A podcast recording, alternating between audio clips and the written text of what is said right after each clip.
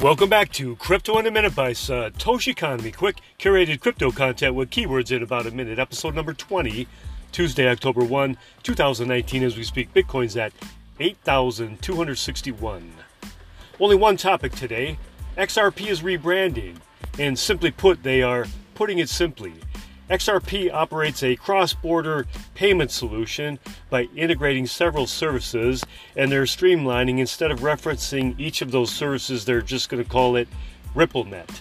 Now, XRP supposedly claims that they will be able to speed up the execution of these cross border payments by a factor of 300 to 400x. And as you could imagine, by doing this, this will practically eliminate exposure to liquidity by the parties involved.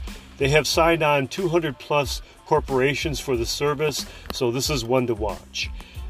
Hashtag love all serve others. Thank you very much for your attention. Please check out uh, Satoshi Economy at youtube.com. And until next time, peace.